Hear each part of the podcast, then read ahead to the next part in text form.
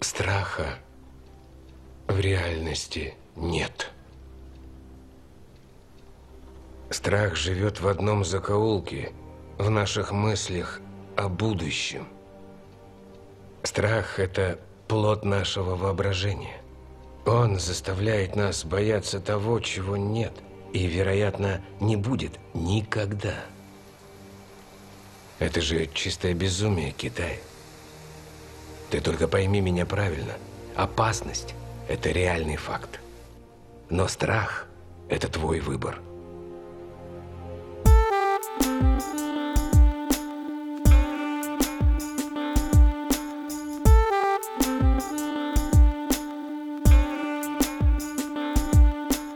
Друзья, всем привет! С вами подкаст «Крысиное товарищество», 27 выпуск. С вами Лёша и Дамир. Всем привет!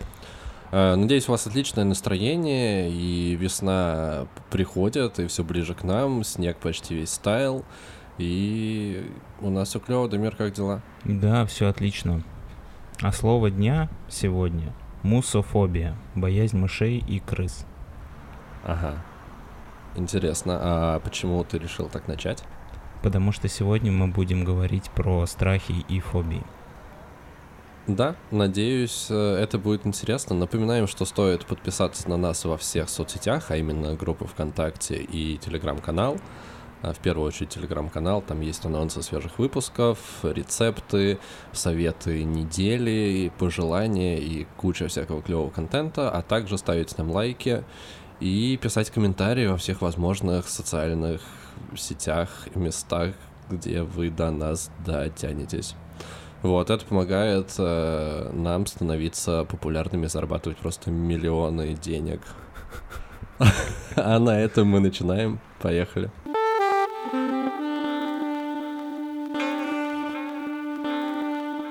Тема страха. Дамир, знакомо ли тебе чувство страха? Да, бывает. Бывает? А с чем оно будет? Ну, в смысле, с чем оно связано? обычно бывает. Знал ли ты, что эмоция страха это э, ну, основополагающая базовый человеческий, э, базовая человеческая эмоция, которую испытывают вообще все? Э, меня, например, очень э, удивил тот факт, что страх сыграл не последнюю роль вообще в развитии э, человечества и в появлении государств потому что базовый страх смерти, который присутствует у каждого живого существа, он позволил людям сближаться, объединяться в общины, появился общинный строй, ну, именно для того, чтобы прожить дольше.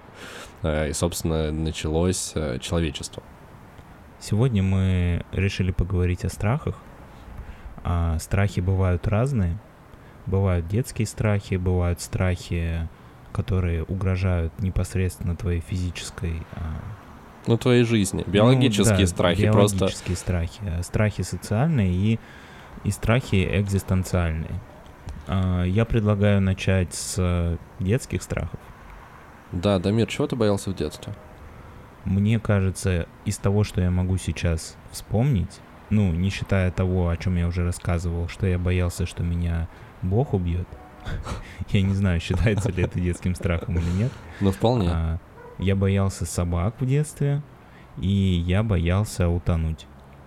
Утонуть, по-моему, до сих пор боишься, нет? Ну, э, у меня уже нет такого панического типа панического страха. страха, да. Но у меня где-то я иногда чувствую в глубине себя, что есть вот какое-то какая-то тревожность, да, от глубины. Угу. Ну, то есть, когда я, допустим, пробовал нырять с аквалангом, мне было сначала очень страшно. Ну, вот именно перед погружением я боялся, что я не смогу дышать через акваланг.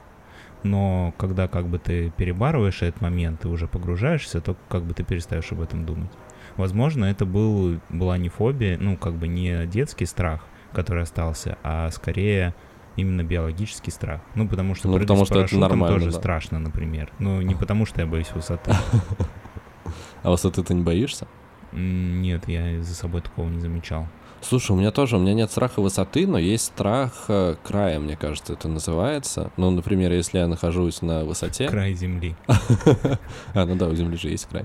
Если я нахожусь на высоте, например, на балконе какого-нибудь, там, не знаю, 16 этажа, а, и если вот бортик, который ограждает меня от падения, он типа ниже, не знаю, ниже пупка, то мне некомфортно.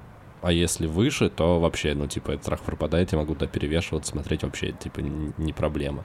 Ну, то есть, скорее всего, это ощущение, что, ну, типа, чем легче тебе туда упасть, тем тебе некомфортней. Слушай, ну мне кажется, это как раз-таки нормально, то, что твой мозг тебя предупреждает о том, что тут есть типа опасность. Ну да, обычно биологический страх. А слушай, а с собаками ты как поборол?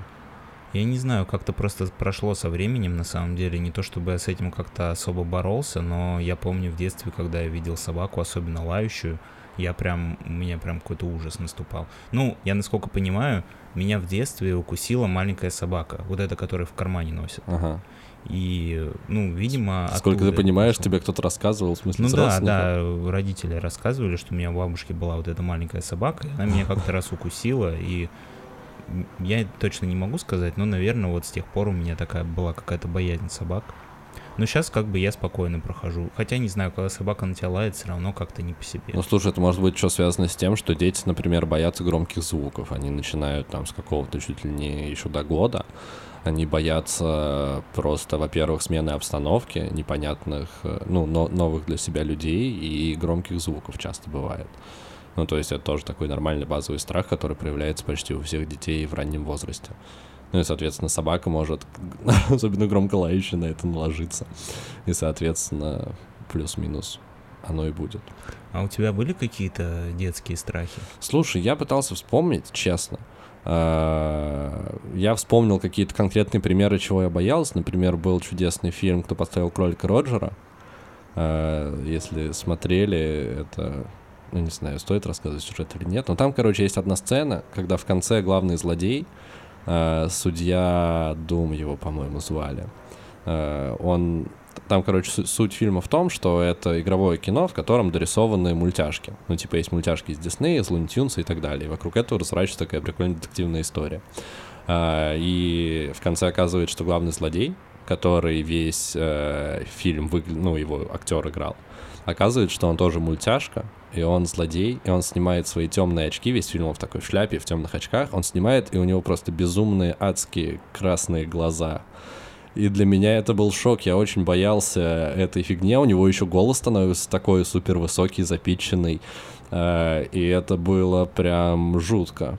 Ну, правда, я боялся. И еще я боялся момента из «Властелина колец», э, из э, первой части, когда Фрода, они добираются до Ривенделла, и Фродо приходит в себя уже после того, как его Назгул пырнул. Вот, и они встречаются с Бильбо, и Фродо говорит, все, я, короче, несу кольцо в Мордор. И, может быть, помнишь этот момент, когда Бильбо видит кольцо опять, и он к нему тянется, у него тоже становится очень страшное, жуткое лицо, как у Голома с этими зубами, и это прям, прям жутко было, очень страшно. Я вот, не кстати, помнишь этих моментов? Да, нет, я помню, но я не помню, чтобы они меня пугали. Они меня очень пугали, и я всегда проматывал. У меня был на DVD «Властелин колец», и этот ну, кусок я всегда проматывал. Может быть, ты просто в более раннем возрасте смотрел «Властелин колец», чем я. Ну, сколько мне было лет 9, наверное. Ну, не суть. А, и еще прикольно тоже вспомнил из детства момент. Э, часто сестра приезжала в гости, ну и, в принципе, мы на даче всегда лето проводили. И она очень боялась э, темноты.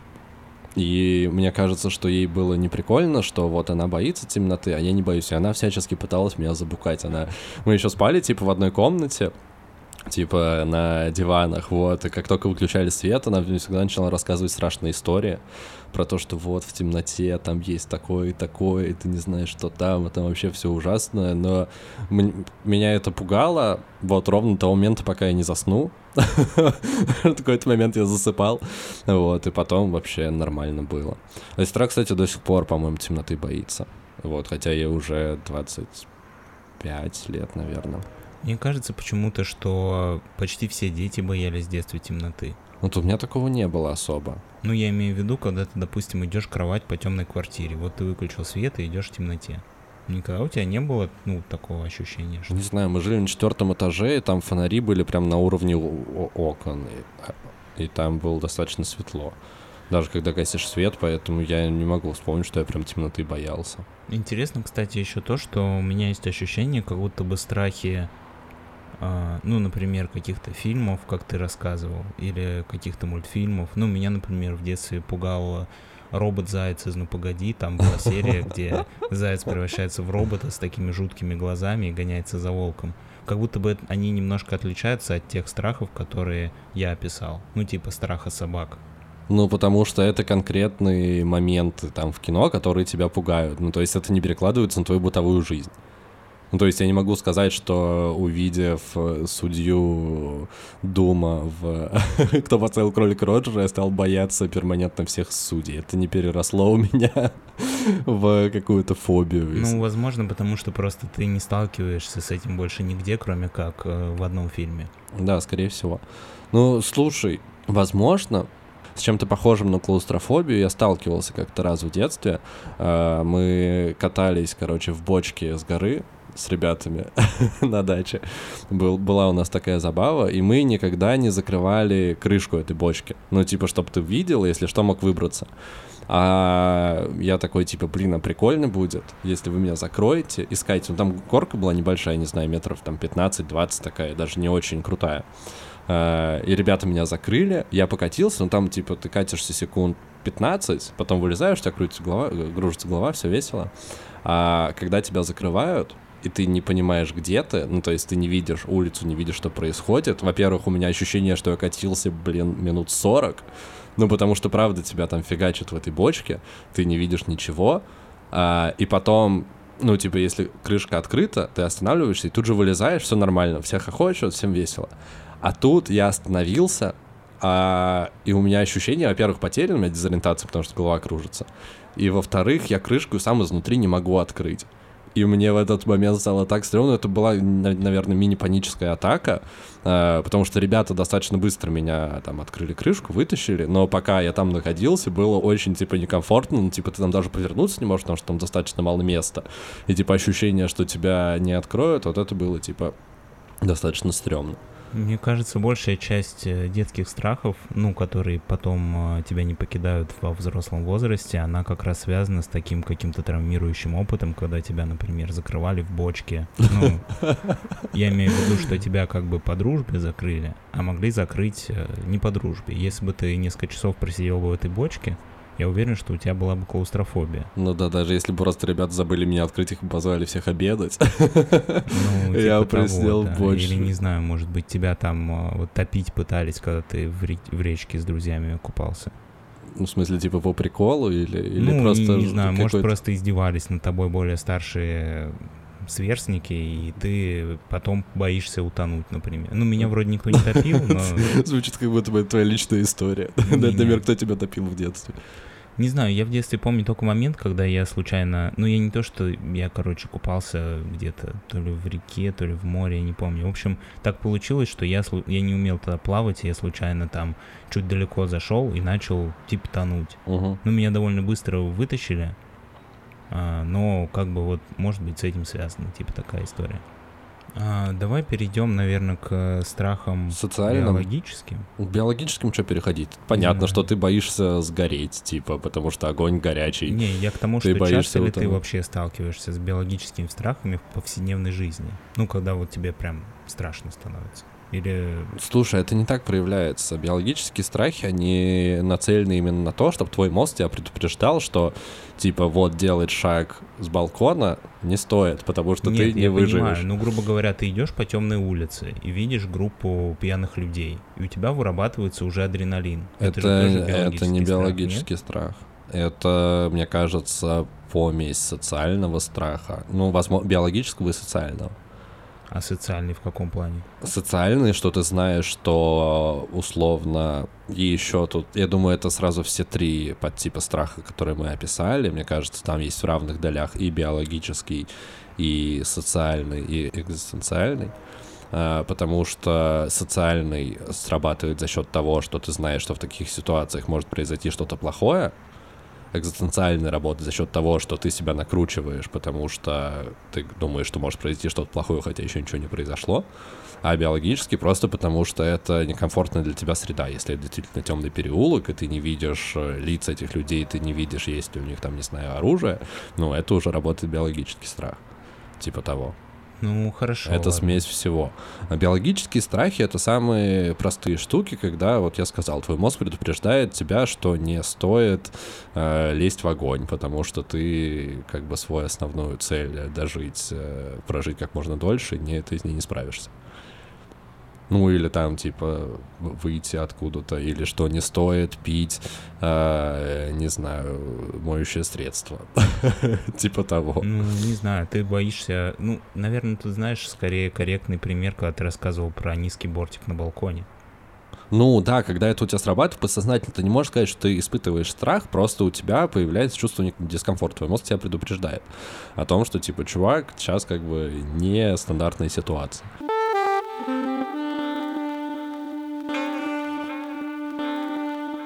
Я бы хотел перейти скорее к социальным э, страхам, потому что, мне кажется, это у нас более распространено.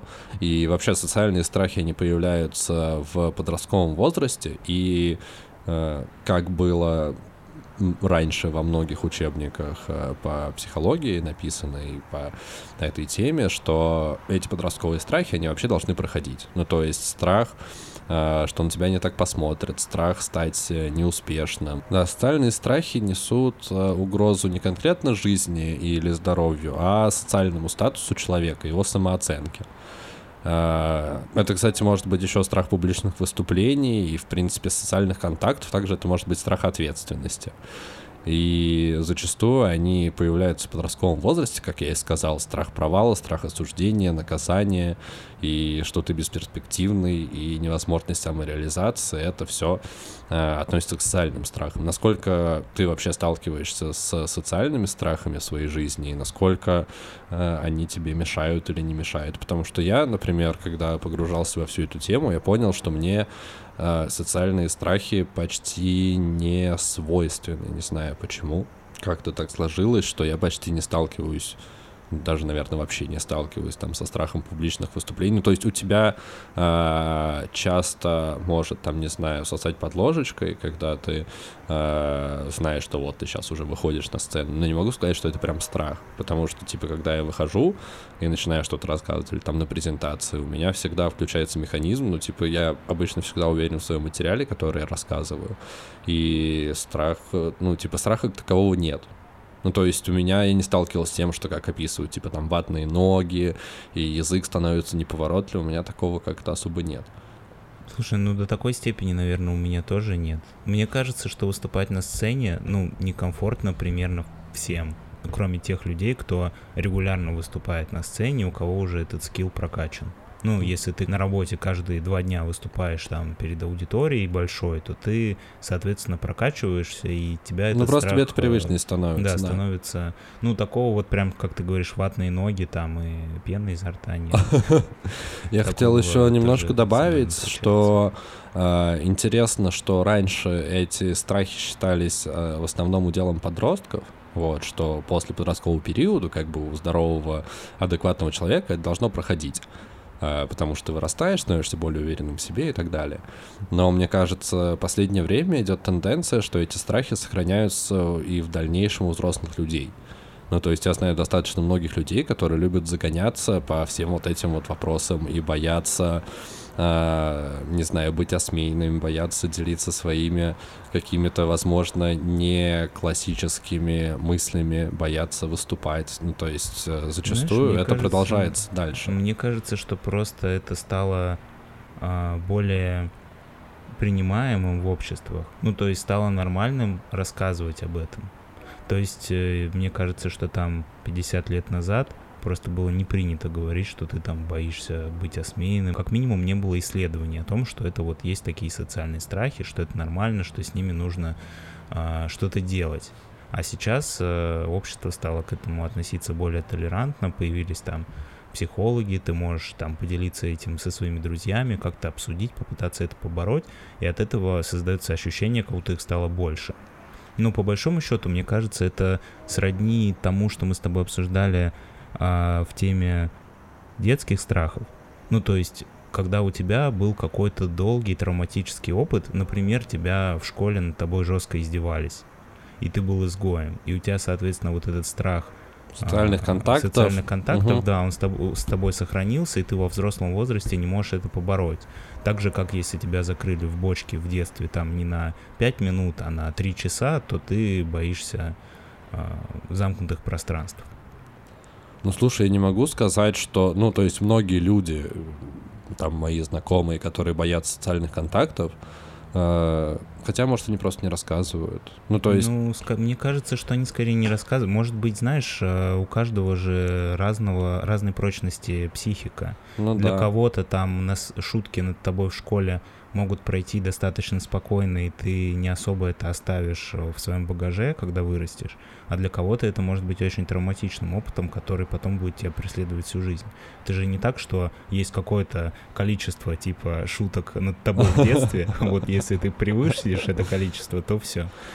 Как бы тут все индивидуально, наверное. У меня в этом плане просто есть какое-то ощущение, что я либо я просто не замечаю и не замечаю никогда этого, либо я просто не концентрируюсь, либо я просто какой-то пулю непробиваемый. Ну, то есть у меня никогда особо не было такого, что меня кто-то, ну, какие-то шутки меня задевали или что-то такое. Я всегда, типа, как-то уворачивался от, от этого, не знаю. Ну, может быть, тебя был просто э, Приятный круг общения, да, а может быть, ты был тем, кто шутил над другими. Кстати, возможно, так и есть, что я сам всегда над всеми так шутила, поэтому меня никто не мог задеть. Так вот, у тебя присущи тебе со- социальные страхи вообще? Знаешь, мне кажется, что у меня с возрастом это отступило. Ну, в школе у меня был дискомфорт там какой-то, какие-то загоны, со- ну, социального Ну, характера. это всегда нормально до временем, мне возраста. кажется, они отступили. Ну, бывают иногда какие-то некомфортные ситуации, но прям вот, чтобы я назвал это настоящим страхом, с какими-то физическими проявлениями, ну, наверное, у меня тоже такого нет. Ну и в повседневной жизни тоже я достаточно редко сталкиваюсь. Потому что ты, мне кажется, просто в своей взрослой жизни у тебя есть возможность а, свою жизнь построить таким образом, чтобы минимизировать все негативные контакты для себя, потому что ты сам выбираешь, как бы с кем ты общаешься, а с кем ты не общаешься. Если есть люди, которые тебе некомфортны, то ты можешь как бы их из своей жизни убрать. Потому что, например, в школе, ну, ты вряд ли можешь э, убрать из класса одного своего одноклассника, да, а во взрослой жизни это проще сделать. Ну, наверное, да. Не, просто к тому, что есть же люди, которые, там, не знаю, прям интроверты, и которым не нравится, не знаю, когда на работе, там, в офисе принято, что тебя все выходят, поздравляют, они вообще всегда там чуть ли не убегают, и там панические атаки ловят, когда на них, там, не знаю, смотрит больше людей, чем им комфортно. Ну, то Ну есть да, это действительно Понимаю, проблема говоришь, и но- часто проявляется. Я просто с этим не сталкивался, думал, мало ли, может. Не, у меня тоже такого нет. Мне кажется, что из всего перечисленного, ну, за вычетом биологических страхов, э, для меня больше свойственны экзистенциальные страхи. Да, я тоже об этом подумал, и я тебе сейчас комплимент сделаю, как у нас повелось. В статье, которую я изучал, было написано, что экзист- экзистенциальные страхи более свойственны э, интеллектуальным людям и творческим в основном. Короче, мы Это тобой комплимент. Просто дохуя поэтому Нас не пугает то, что пугает обычно глупых Да, э, напомню, э, э- экзистенциальные страхи — это э, страхи, которые не основаны ни о чем, они, как правило, никак не связаны с твоим здоровьем физическим а, и ментальным, это просто такие штуки, которые ты у себя в голове разгоняешь, потому что тебе это интересно. Например, как страх неминуемой смерти или страх никогда не стать, э, там, не знаю, успешным, никогда не стать великим. Не почувствовать вкус успешного успеха. Да, типа успешного успеха. Да, ну а ты думаешь, что тебе именно страхи этого типа тебе более А, свойственны? Я знаешь еще почему так думаю, потому что этот тип страха достаточно сложно диагностировать. Ну, то есть э, сложно понять, что вот я, допустим, ну, мне кажется, что минимальное количество людей такие, я боюсь того, что я в жизни ничего не добьюсь. Обычно у них какая-то тревога, Но это стра- страхи, которые у тебя на подсознании. Да, да, а, э, ну, при этом ты не можешь их четко сформулировать, что вот это, вот, вот это. Мгм. Ну, может быть, страх смерти только. хотя тоже не очень понятно, да, может быть, если ты пожилой человек, у тебя действительно есть э, такой экзистенциальный Ну просто страх, страх смерти. это не то, с чем ты пребываешь постоянно. Ну, то есть, если ты каждую секунду своей жизни думаешь о том, что ты прямо в любую секунду можешь умереть, то э, это не Ну, хорошая это, жизнь. это не страх э, смерти вот в ближайшее время, а это страх смерти вообще, что ты смертен сам по себе. Ну. Ну, вот это, кстати, мне тоже не свойственно особо. Не знаю, меня просто... Я просто периодически об этом думаю. Ну, то есть, вот так. Я не могу сказать, что это меня пугает, просто интересно думать про всякие вещи. Мне ж сложно, например, сформулировать конкретно, что именно а, из этих страхов мне присуще, но мне кажется, что что-то есть, потому что, ну, ты как бы ты и слушатели нашего подкаста, наверное, уже поняли, что у меня периодически бывают какие-то загоны, и я начинаю думать про какие-то совершенно неважные вещи, которые не имеют никакого отношения к реальности, и из-за этого расстраиваться. И, наверное, в этом есть корни какого-то экзистенциального страха, мне кажется. Не, я вот даже что-то вспомнить не могу, что такое меня может напрягать. Ну, то есть про многие такие вещи я думаю, но я не могу сказать, что они меня там пугают. Ну, опять же, это скорее страх, который не то, что вот ты взял и боишься, да, это Кстати, скорее то, что накладывает отпечаток на твою жизнь. К этому, например, относится страх потери близких. Вот, к, к экзистенциальным страхам. Ну, то есть это тоже страх, который ни на чем не основан. Это просто вещи, которые ты периодически думаешь, и тебя она может напрягать. Наверное, мне вот это вот ближе всего. А, ну, хотя я достаточно легко, наверное, принимаю смерть. Ну, то есть я понимаю, что это бывает, что так случается. И случается со всеми рано или поздно. А, но это, наверное, ну, вот этот вот страх потери близких, он, наверное... Хотя не знаю. Не знаю. Я не понял, к чему я это хочу привести. Короче, мы поняли, что ты ничего не боишься практически. Ну, в основном биологических страхов. Кроме низкой перегородки на балконе. Да, и низкой перегородки. Ну, не знаю, я всегда просто пытаюсь найти э, какое-то... Ну, в ситуациях, когда я как бы испытываю что-то напоминающее страх, э, я стараюсь всегда, типа, сохранять э, холодную голову и как-то с собой обсудить, типа, что происходит. И Знаешь, это м, помогает преодолеть. Я подумал, может быть, почему тебе сложно сформулировать какой-то свой конкретный страх. А, возможно, это связано с тем, что ты, ну, ты имеешь набор страхов, то есть а, они формируются не из одной конкретной группы, у тебя нет там фобии коллектива, да, когда ты видишь много людей и все, у тебя в жар тебя бросает, Мгм. а что это смесь а, страхов из разных категорий, и они не так явно проявляются, и, возможно, поэтому ты не можешь их четко понять, отрефлексировать и сказать, вот, вот так. Ну, Ну, потому что мне да, кажется, что наверно. любой человек так или иначе сталкивается со страхом в своей жизни. Мне кажется, нет людей, которые ничего не боятся и вообще не сталкиваются ни с каким дискомфортом в своей жизни. У меня есть ответ на это. И это, этот ответ называется болезнь э, Урбаха Витте. Это очень редкая болезнь, зарегистрировано менее чем 300 случаев за весь 20 век и часть 21 А, И основной, э, основной симптом этой болезни э, Урбаха Витте — это полное отсутствие страха, но при этом у человека остается инстинкт самосохранения. Ну, то есть это абсолютно адекватный человек, но который действительно ничего не боится. Э, Эта болезнь связана с тем, что в организме у нас за страх, за выработку гормонов, которые отвечают за страх, отвечает миндалевидное тело, а, но при этом при его разрушении э, страх исчезает, просто потому что у тебя не вырабатываются гормоны, которые отвечают за чувство страха. И, соответственно, вот те вот э, менее 300 человек с болезнью Урбуха Витта, у них как раз отсутствовало миндалевидное тело. Оно по каким-то причинам разрушалось. Кстати, непонятно почему, ни- никто не знает, как это лечить и как это, ну, типа, это очень сложно диагностировать, потому что, ну, это, а- это обычный просто человек, у которого нет, ну, миндалевидного тела.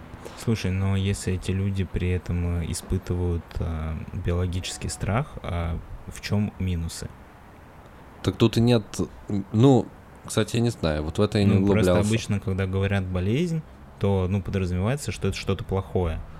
А тут получается как будто бы один, одни профиты. Ты просто лишен странных страхов, необоснованных ни Да, да, да. При этом у тебя остается чувство, чувство самосохранения. Нет, другое дело, если бы у тебя и чувство самосохранения отключалось, вот это была бы уже ну, проблема. Ну, да, это скорее уже психологическая проблема была, но просто забавно, что это очень редкая болезнь, которая существует и которая есть в списке болезней вообще.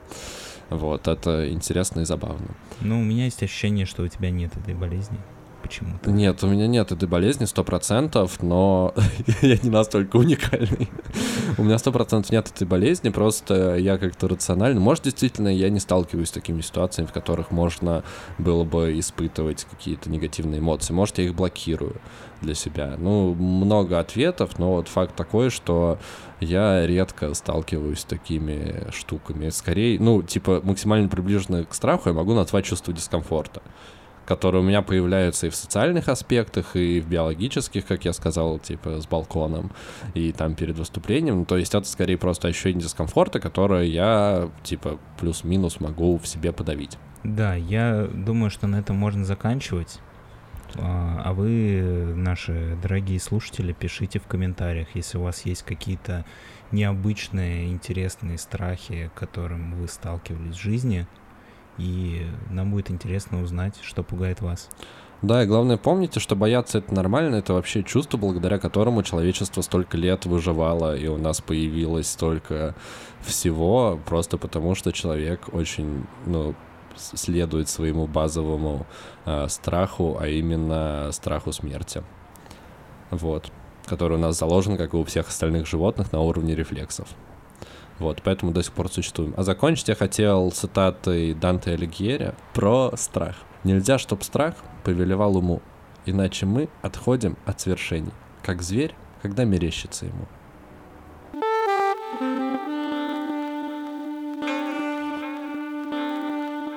Так, друзья, сегодня у нас необычный выпуск. Мы первый раз взяли э, анимационный фильм, э, в простонародье мультфильм, и это не просто мультфильм.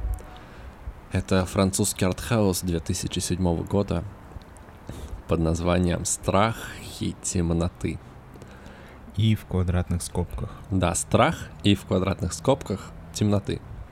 Я, кстати, не знаю даже, можно ли это назвать артхаусом. Ну, а как бы ты это еще назвал? Просто мультфильмом для взрослых. Ну, он достаточно артхаусный. Я думаю, ну, мультфильмом для взрослых можно назвать, не знаю, какое-нибудь аниме, которое затрагивает взрослые там проблемы социальные или что-то такое, а это прям артхаус. Ладно, я думаю, что не стоит сейчас погружаться в классификацию слова артхаус. А, стоит сказать, что а, данный мультфильм состоит из четырех новелл, ну точнее даже четырех новелл и двух еще параллельных сюжетов. Да. А, и, собственно говоря, вот мы его посмотрели. А, мне, в общем, понравилось. Интересно, можно еще добавлю, что каждую да. новеллу рисовал э, отдельный художник, и, насколько я понял, это даже комикс-артисты, ну, люди, которые комиксы рисуют. Ну да, такой э, э, анимационный альманах. Да, да, да, там как каждая новелла, она выполнена в своем визуальном стиле и достаточно необычным, запоминающимся, но все они выполнены в черно-белых цветах. А, вот, да, продолжай, Дамир. Да, как ни странно, у нас создалось ощущение, как будто бы он японский по рисовке. Да, скорее хотя всего, из-за графики. он французский. Хотя, возможно, в создании участвовали какие-то люди из Японии, не исключено. Вот. И, соответственно, я могу сказать только, что у меня, в принципе, приятное ощущение оставил этот э, альманах. И какие-то новеллы мне прям очень понравились.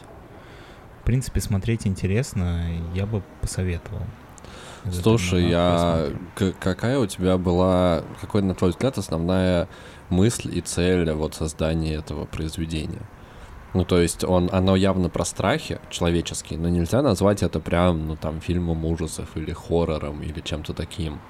Слушай, мне понравилось то, что там в каждой практически новелле, ну, из основных четырех, не считая параллельных сюжетов, в каждой новелле, ну, есть э, такой нарративный пласт, да, где обычная история ужасов. Угу. И параллельно с ней а, зашит какой-то социальный страх, который свойственен а, в обычной жизни. Ну, не в, они как бы все в такой фантастической манере. Угу. Там везде есть какая-то мистика или а, что-то странное. Ну, какая-то фантастика. Угу. Но при этом под каждой из этих новелл а, лежит какой-то социальный страх, который свойственен обычным людям в обычной жизни. Мне кажется, что это добавляет глубины. Ну да, одна из новелл там про э, нездоровые отношения э, в Я думаю, знаешь, э, да, я хотел перечислить, но мне кажется, может быть, лучше это оставить на часть со спойлерами, чтобы... Я думаю, коротко, а потом в часть со спойлерами уже по сюжетам пройтись, как это раскрыто в конкретной новелле. Просто, опять же, если мы сейчас раскроем э, слушателям все метафорические пласты, может быть, будет не очень интересно смотреть.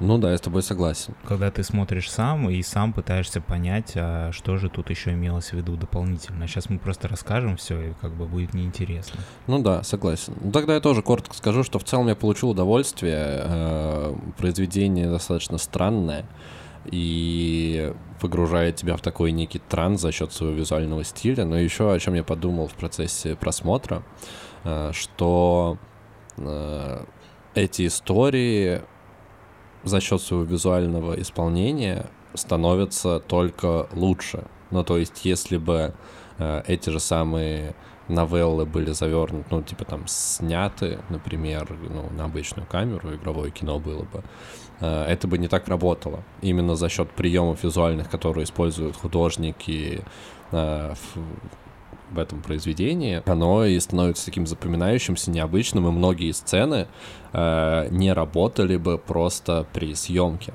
Ну, то есть он правильно, что он сделан в анимации. Это здорово. Ну да, но я думаю, что тут скорее не то, что правильно, что он сделан в анимации, а скорее то, что создатели использовали те приемы, которые можно использовать эффективно именно в анимации. Ну да-да-да, что эти истории не могли бы существовать в формате съемочном, ну, по крайней мере, с визуальной точки зрения. Ну, как бы там просто были бы другие приемы, которые сложно реализуемы на цифровой ну, на, при съемке на камеру актеров.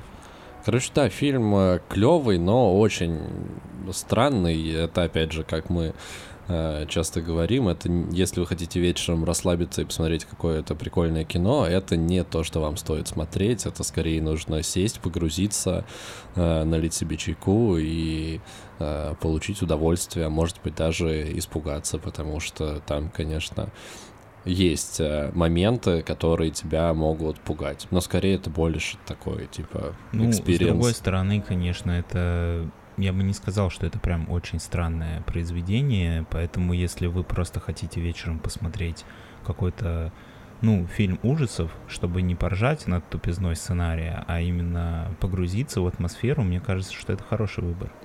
Ну, да. Сейчас мы немножко должны будем подождать. Да, а мы на этом звуке, на этом прекрасном звуке перфоратора переходим к части со спойлерами. Перфоратора? А, то есть с респиратором перепутал. Да, если вы хотите посмотреть э, этот анимационный фильм самостоятельно, а потом послушать наше обсуждение, то переходите к следующему тайм-коду.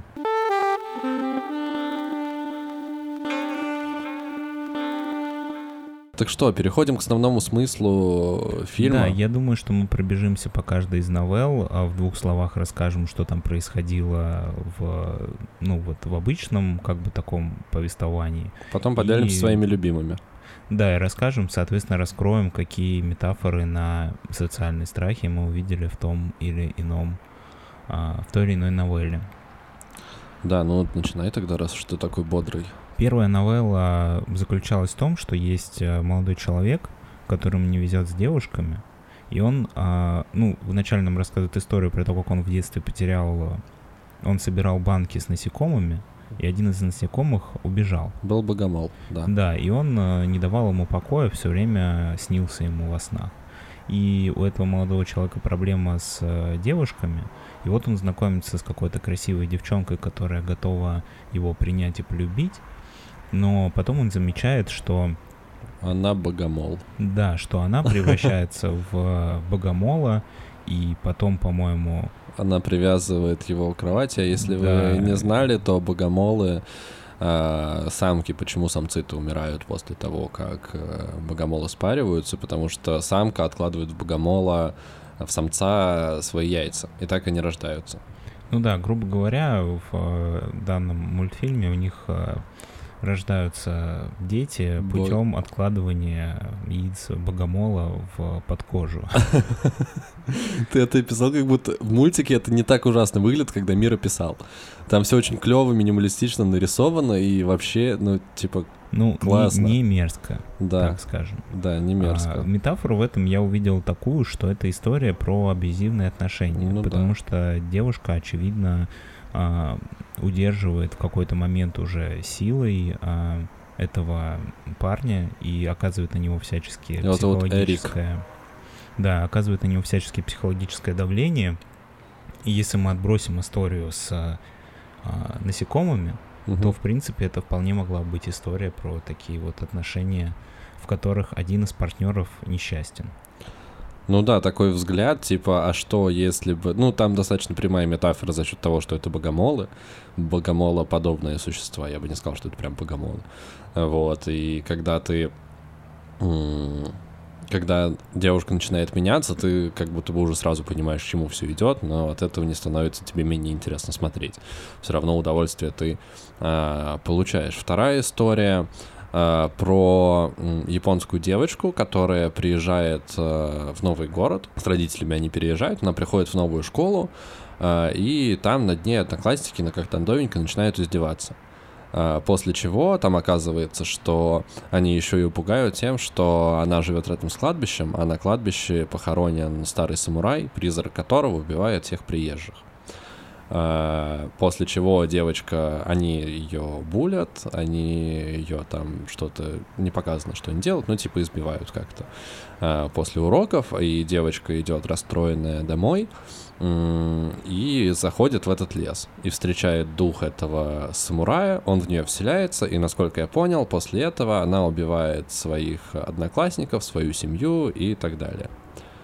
Да, но ты упустил одну важную деталь, что все события, которые ты описал, Это флешбэк уже. да, они как будто бы происходят в голове у девочки, которой врач все время колет что-то из шприца и повторяет, что ты должна досмотреть сон. Да, что это как бы ее сон, как будто бы она, как будто бы эти события уже произошли, и она уже лежит в психиатрической клинике, и, не знаю, там полицейские с помощью врачей пытаются как-то докопаться до того, что на самом деле произошло в таком формате. И про что, на твой взгляд, была эта история? А, Про буллинг и про неприятие всего нового?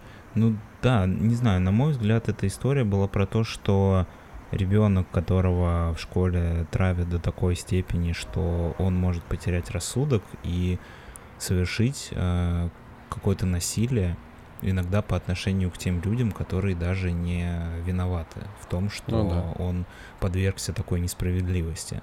Не знаю, кстати, вот тебе показалось, что это психиатрическая больница? Ну, да, но вообще она выглядит как, как будто бы это сумасшедший ученый ее Да, поймал и похоже, заковал. что какой-то сумасшедший ученый устраивает девочке шизофрению и колет ей какие-то психоделики, под которыми она видит какие-то безумные сны. Да, выглядит это странно, но такая, ну, на- мне на самом деле вот эта э, история понравилась, наверное, меньше всего. Вот, потому что она самая странная, и там нет как таковой концовки точной. Ну, то есть вот э, э, нет финала.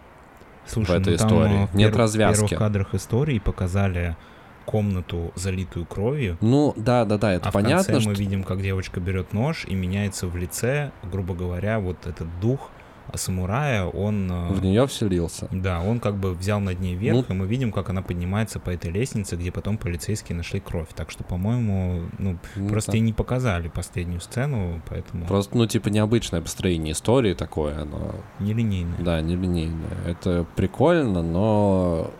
Ну да, наверное. Может, тема мне просто не близка.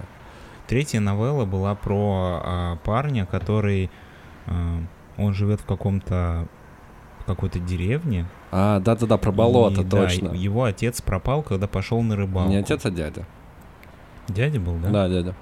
А, его дядя пропал, когда пошел на рыбалку, и у него был друг, а, и потом его друг тоже пропал. Угу. В общем, история заключается в том, что в этих местах обитает какое-то существо, и, насколько я понял, это существо — это его друг.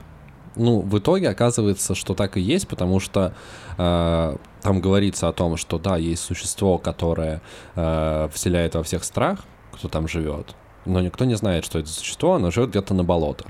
И вот сначала пропадает дядя, потом пропадает его друг, которого он называет просто друг. И причем про этого друга рассказано очень странно, что он вроде как нигде не живет, и вроде как у него и нет семьи, и он очень много всего знает и очень любит рассказывать истории.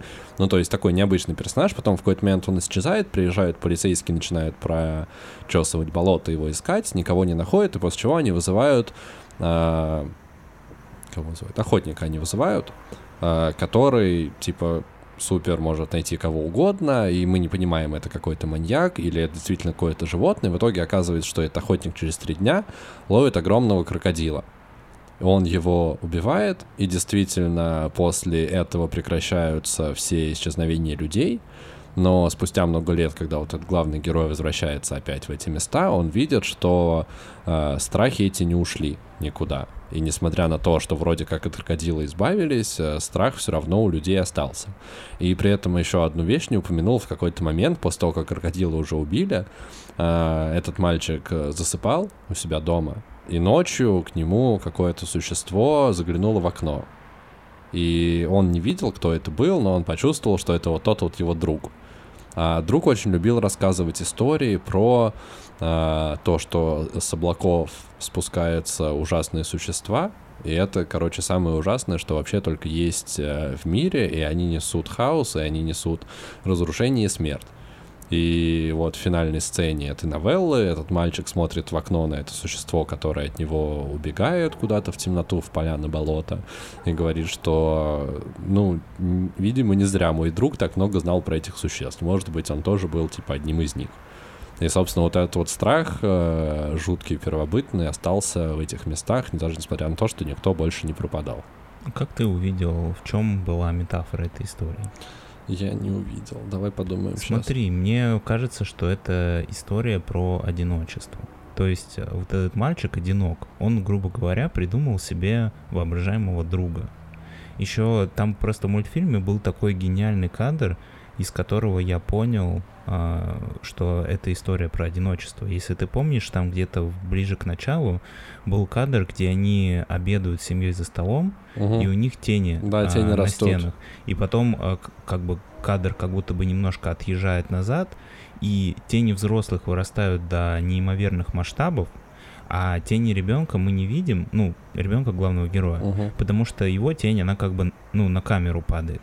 Угу. И создается ощущение, как будто бы он одинок среди взрослых, которые совершенно его не понимают.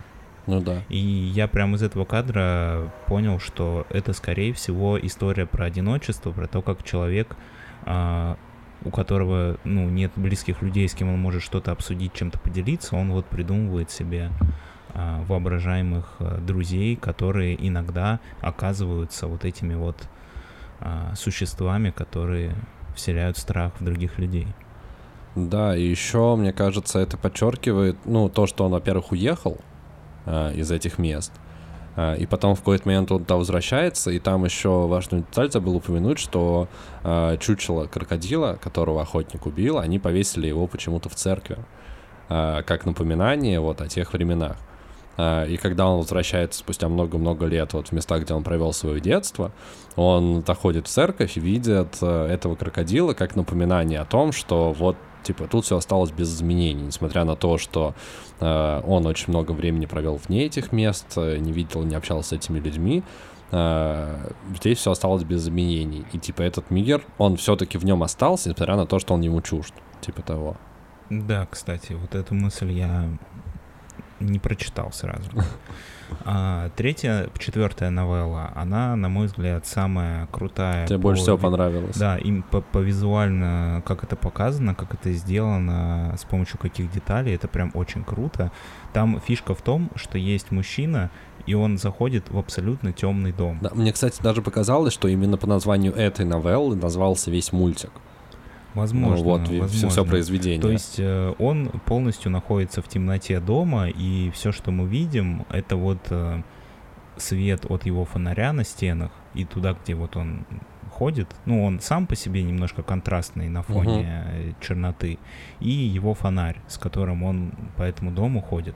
А, смысл новеллы заключается в том, что там, точнее не смысл, а сюжет новеллы заключается в том, что а, этот мужчина находится в этом темном доме, и его как будто преследует дух какой-то женщины. Какой-то женщины, с которой он был знаком, и он, в общем, пытается все от него сбежать, но в итоге ему не удается этого Запирает сделать. его в шкафу. Да. И я так понимаю, что в итоге этот призрак его как-то то ли непонятно, что он с ним сделал, там открытая концовка, но из э, концовки понятно, что ничего хорошего с этим мужчиной не произошло. Но он остается один, запертый в этой кладовке с маленьким окошечком на улице, с очень маленьким, из которого, ну, в абсолютной темноте.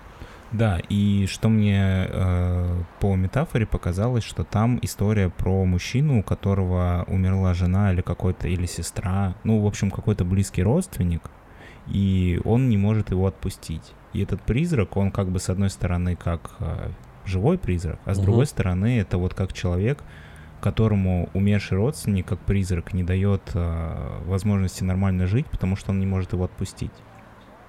Да, я с тобой согласен. И на самом деле даже призрак, он же не пытается никак навредить этому мужчине. Ну да, он Особо. его просто пугает. Да, он, он просто его преследует, даже зачастую незаметно для самого героя. И для меня самое главное, э, что происходит в финале, в концовке, в кульминации этой истории, что действительно мужчина запирается в шкафу, ну, в смысле, его там запирают в шкафу. И это как э, метафора того, что человек, который погряз вот в каком-то своем прошлом, который он не может отпустить, закончит, он весь мир для себя абсолютно ограничивает. Он остается в абсолютной темноте и смотрит на весь огромный бесконечный мир через вот такую вот маленькую щелочку, которая у него осталась. Ну да, если ты обратишь внимание, еще вокруг. в последнем кадре нам показывают его дом, абсолютно черный, в абсолют, на белом да, фоне. на абсолютно на, белом фоне, и там абсолютно... камера отдаляется еще, такой да, маленький Ну то есть мы все, весь фильм смотрели на персонажа, который находился в темной комнате, а в конце нам показывают, что на самом деле это он, черное пятно, в огромном белом мире. да. Круто. Слушай, мне на самом деле больше всего понравилась история, которая идет сквозь весь хронометраж фильма, э, про человека с собаками, который идет и спускает на всех своих собак. Там э, есть вот эти вот четыре новеллы, и между ними есть вставочки еще с пятой новеллой, которая идет насквозь э, всего хронометража картин. Как-то это для себя... Ну, там суть в том, что просто объективно злой человек с четырьмя собаками злыми на поводке идет сначала по э, сельской местности, потом заходит в город, проходит через город, и каждую из своих четырех собак он спускает на разных людей. Первого он спустил на ребенка, причем он это делает намеренно, он веселится, когда это происходит, он прям радуется, ну то есть прям такое абсолютное, абсолютное зло. Второе он спускает на мужчину, и причем все люди, на которых он спускает, они веселятся, они занимаются каким-то э, творчеством, ну, кроме, наверное, ребенка, вот, потому что дальше люди занимались творчеством, потом спускает собаку на женщину, которая танцует, э, и в конце, в, самом, в самой последней э, части этого сюжета, он идет, у него остается последний пес, он подходит к зеркалу и показывает, ну, точнее, к витрине магазина, скорее всего. И в отражении собака видит этого мужчину, и он ее спускает еще и на себя. Ну, то есть не так, что собака его увидела и напала. Он, он целенаправленно спускает ее с поводка, отходит, и в конце собака раздирает и самого этого э, мужика. Да, интересно еще то, что для того, чтобы собака на него напала, он начинает танцевать. Да, он начинает танцевать, и веселиться и творить всякую всякий трэш. Э, Может быть, это... Да, ты хотел что-то сказать? Не, давай ты скажешь, потом я скажу. Может быть, это история про человека, который... Ну, как бы такая история о зависти, знаешь, когда человек не может принять... Ну, в общем, грубо говоря, что происходит? Он видит людей которые радуются Мгм. и пытаются им навредить. И в итоге как бы вредит и сам себе в том числе. Возможно, но мне показалось, что это как история про э, абсолютное зло, которое есть и которое касается всех. Ты, неважно, ребенок или ты э, мужчина, женщина. Но самое важное для меня в этой истории, что в конце он на себя тоже спускает собаку, что это настолько огромное бесконечное зло, которое и само себя тоже пожирает. Ну, то есть оно, да, да, абсолютно бессмысленное, которое никого не щадит, и просто как на, через такую метафору, через, зло, через злое существо со сворой собак показали вот тему, тему зла и природы зла. Что ж, я думаю, что на этом можно заканчивать, а вы пишите в комментариях, какая новелла понравилась вам больше всего и почему. Да, да, конечно. Устроим конкурс. Победитель получит от нас лайк. Лайк на коммент, да. Именно так. Хотя мы и так всем ставим лайки на коммент.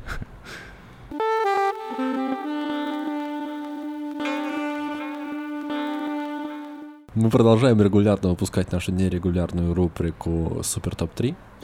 А, И сегодня у нас пасхальный супер топ-3. Я, я, я хотел его назвать страшный Супер Топ 3. Ну, хорошо. Потому что мы будем говорить про фобии, и весь выпуск у нас получился про страхи, и сегодняшний наш топ-3 а, три вопроса, на которые мы постараемся сейчас быстренько ответить. Первый вопрос. А, какая ты фобия в кругосветном путешествии на воздушном шаре? Второй вопрос. Какая ты фобия на первом свидании? И третий вопрос. Какая ты фобия на Пасху?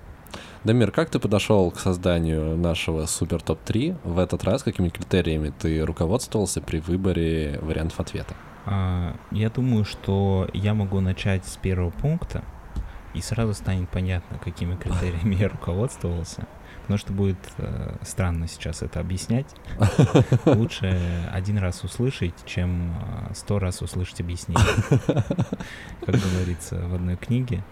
А, смотри, при кругосветном путешествии на воздушном шаре я, Никта, Омбра, а, Керауна, Гипна, Пирофобия. Что это Раскрой, значит? пожалуйста. Это боязнь, что наступит ночь, пойдет дождь, что спровоцирует удар молнии, от шока ты заснешь и умрешь от того, что загоришься, так как не сможешь себя потушить. Потому что ты спишь. То есть ты брал, э, открыл список фобий, начал их миксовать, и получился так- та- такой чудесный микс из ужасной фобии на воздушном шаре. Да, правда, мне кажется, что в этой теме не очень фигурирует кругосветное путешествие. Возможно, стоило добавить туда иностранцев. То есть э, э, совет такой, если вы в кругосветном путешествии прямо сейчас слушаете наш подкаст, и вы на воздушном шаре, как Филиос Фок в «Вокруг света за 80 дней», то вам не стоит страдать. Дамир, повтори, пожалуйста. А, Никта, Абрама, Кеурана, Гипна, Пирофобий. Да. Если у вас есть такой, э, такой диагноз, то вы, конечно, можете легко от него избавиться и только после этого отправиться в кругосветное путешествие на воздушном шаре, чтобы видеть весь мир. А, Я же, в свою очередь, в путешествии на воздушном шаре фобия, которая называется а, айхмофобия. А, Это фобия, когда человек всеми силами старается избегать любых острых предметов, потому что он боится что-либо ими повредить, себя, окружающих, окружающий предмет.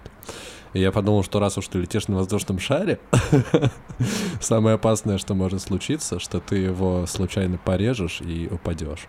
А поскольку ты хочешь, чтобы твое кругосветное путешествие длилось достаточно долго, не менее 80 дней, мне кажется, нормальный срок, чтобы кругосветку на воздушном шаре пролететь.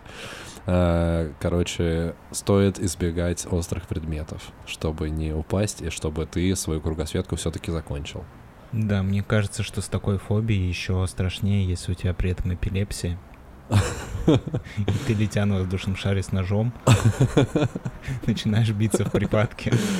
И обрезаешь все стропы. Да, это очень опасно. Если у вас айхмофобия или вот то, что Дамир сказал до этого, повторить не смогу, простите. Эпилепсия. Ты не знаешь слово эпилепсия? Нет, я про ту фобию, которую ты сказал. А, ну, я думаю, что перемотайте просто назад. Это издевательство какое-то заставлять меня каждый раз это повторять. Тогда, Мир, ты сам выбрал этот путь. А, кстати, гипнофобия у меня тоже была в одном из... Э, Я, кстати, еще подумал, что в такой ситуации можно было бы привязать парашют к нижней части Кор... твоей корзины на случай, если ты обрежешь себе все стропы, она перевернется, у тебя откроется парашют, и ты сможешь спуститься на землю. Так ты же из корзины выпадешь. Какой смысл? А, ну, вдруг ты сможешь зацепиться.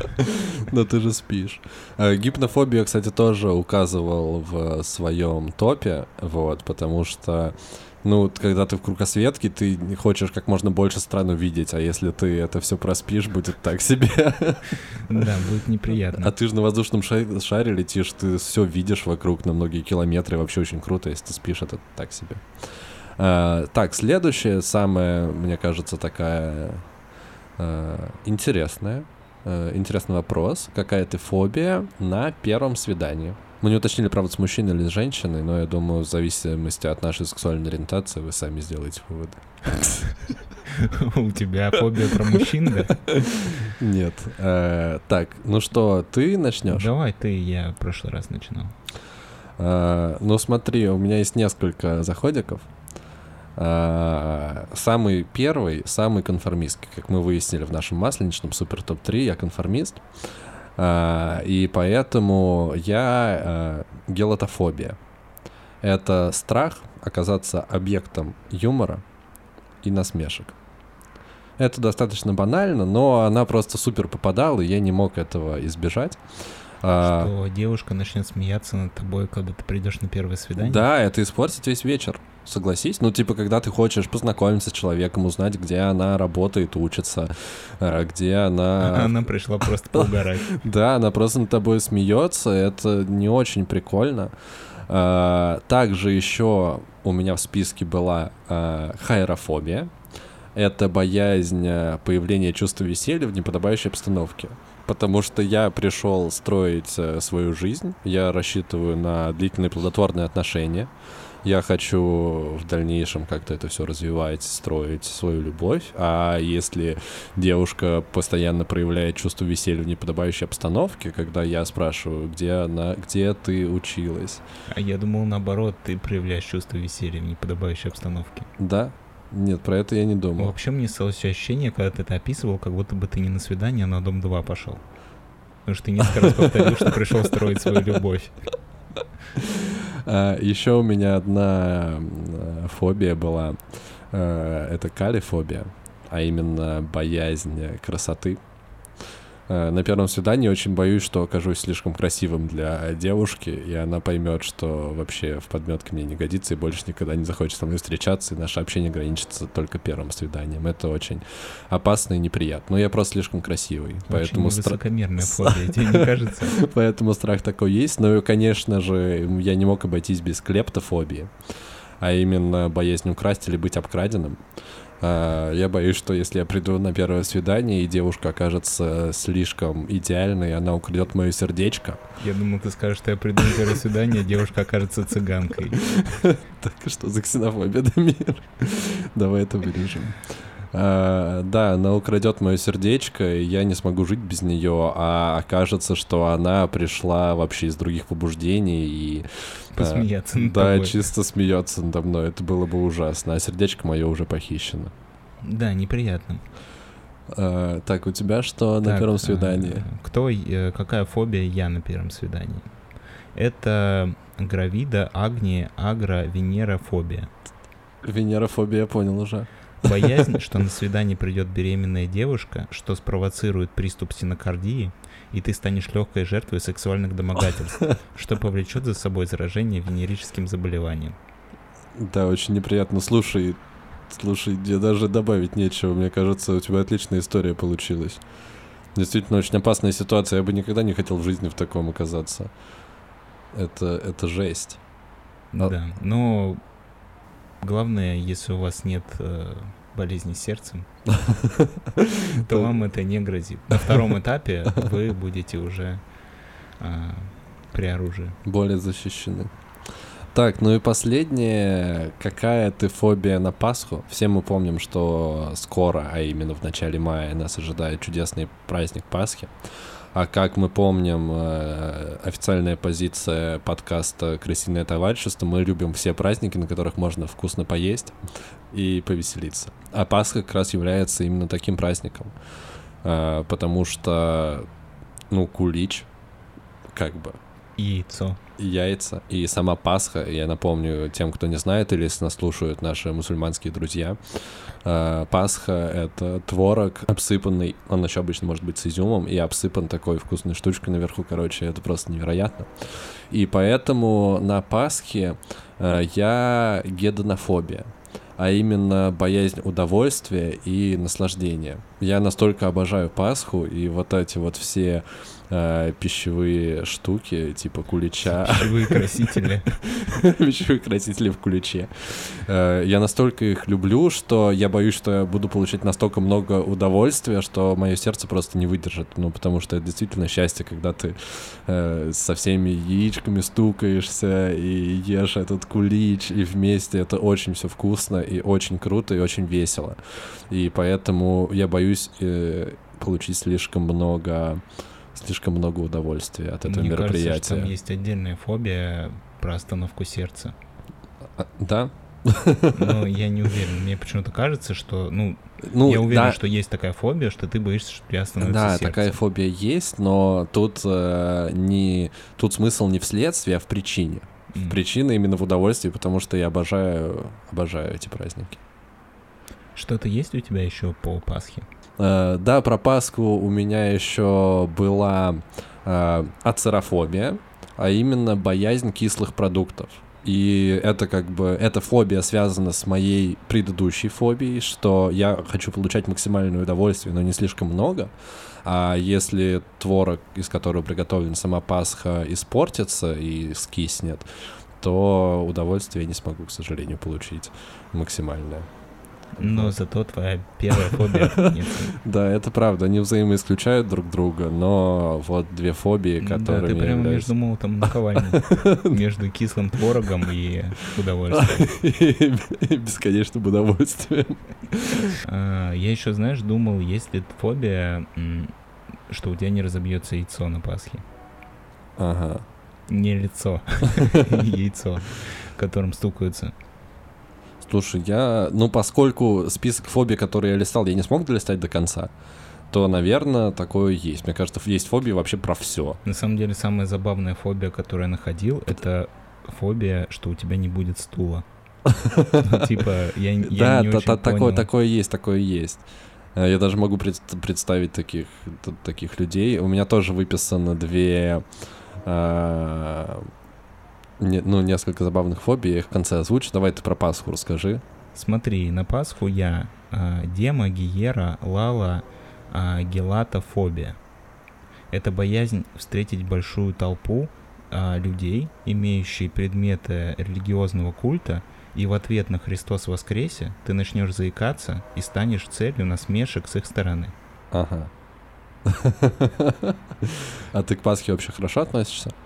А, да, да, Как и к Масленице? да. Меня, правда, немножко все время, ну не то, что беспоко... Мне как-то некомфортно отвечать на Христос воскресе. А, Мне кажется, это каким-то лицемерием с моей стороны. интересно, с чем это связано. А Ну, с одной стороны, как бы очень будет неудобно, если ты не ответишь человеку, который тебе это сказал. Ну, как бы ты как будто бы не уважил его веру и его не поддержал этим приветствием. Мгм. А с другой стороны, когда ты отвечаешь, я чувствую со своей стороны какое-то лицемерие, потому что, ну, я же не особо религиозный человек.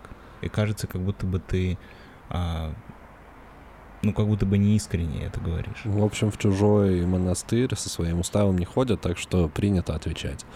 Э, Я тебе хотел посоветовать просто с твоей фобией вот этой вот не ходить на массовые гуляния пасхальные, а просто в кругу семьи постукаться яичками, съесть кулич и лечь спать. А, Под конец я выписал просто несколько фобий, которые мне очень понравились. А, Первое — это баллистофобия, а именно боязнь поражения пулей, бомбой или снарядом. Мне кажется, что почти у всех людей адекватных есть такая фобия. Что ты думаешь по этому поводу? Ну да, но мне кажется, что тут, наверное, все-таки смысл в том, а, что эта фобия случается не тогда, когда в тебя целится из пистолета. Скорее Она всего. преследует тебя по жизни. Скорее всего, так и есть. Это серьезная проблема, а мы тут шутим. Мне кажется, что у зайцев часто эта фобия присутствует. А, Также есть еще декстрофобия, а именно боязнь вещей, расположенных справа. У тебя такого никогда не было? Нет. Это просто такая конкретика, и так странно, что именно справа, именно вещей. Что это, что имеется в виду, я не очень понял, но если люди этим страдают, то мы, конечно же, поддерживаем и уважаем всех. Я, кстати, удивлен, что я не нашел фобии, что ты перепутаешь ложку и но... вилку и нож и начнешь неправильно есть еду. А у тебя есть такое? Меня просто это в какой-то момент беспокоило, потому что я никак не мог запомнить, как э, С какой стороны что класть? что справа в правой руке должен быть нож, а в левой вилка. А, Ну, по правилам про- этикета? Да, в, в приличном обществе. Так-то понятно, что можно просто с тарелки и, и ртом есть. Еще э, есть одна вещь, которая меня поразила. Я ее выписал и пометил как разовый прикол. Что в списке фобий э, на букву З, э, Захар, э, шло всего две фобии, а именно зоофобия. Это боязнь животных, всем понятная и знакомая фобия. Но также есть земмифобия, а именно боязнь кротов. Оно вынесено почему-то отдельно, и это так странно, что именно кротов. Слушай, ну кроты жутковатые. Если честно, там есть фобия, типа, по-моему, это арахнофобия, боязнь Ну, э, пауков, змей, э, там- змей, там отдельно есть про тараканов, про насекомых. Мгм. Просто, ну, кроты, они правда такие не очень приятные. Просто меня поразило, что боязнь животных, и потом отдельно боязнь кротов. Ну, возможно, оно просто встречается чаще, чем у остальных. Меня, знаешь, удивило, почему в списке фобий была э, фобия, я сейчас не помню, как она называется, но, в общем, боязнь э, числа 4.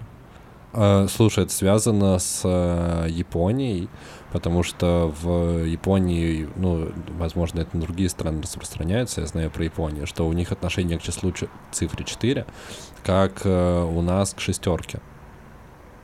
Ну, типа, что это демоническое сатанинское число, и они, например, э, часто не селятся в домах под номером 4. На многих улицах вообще нет э, дома с таким, э, с таким адресом, ну, с таким Я, номером. кстати, про это не знал, и я не знаю почему, у меня тоже какое-то пренебрежение к цифре 4. Почему? Не знаю, но мне кажется каким-то неприятным. Похоже на перевернутый стул, а стул должен стоять на ножках, а не на спинке. Это бессмыслица какая-то. Да, может быть, поэтому.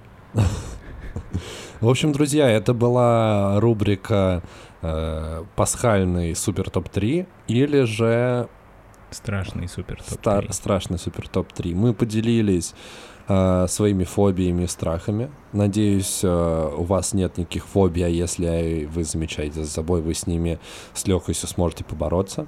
И пишите нам в комментариях, какая ты фобия на э, первом свидании, какая ты фобия в кругосветном путешествии на воздушном шаре. И, конечно же, какая ты фобия на Пасху.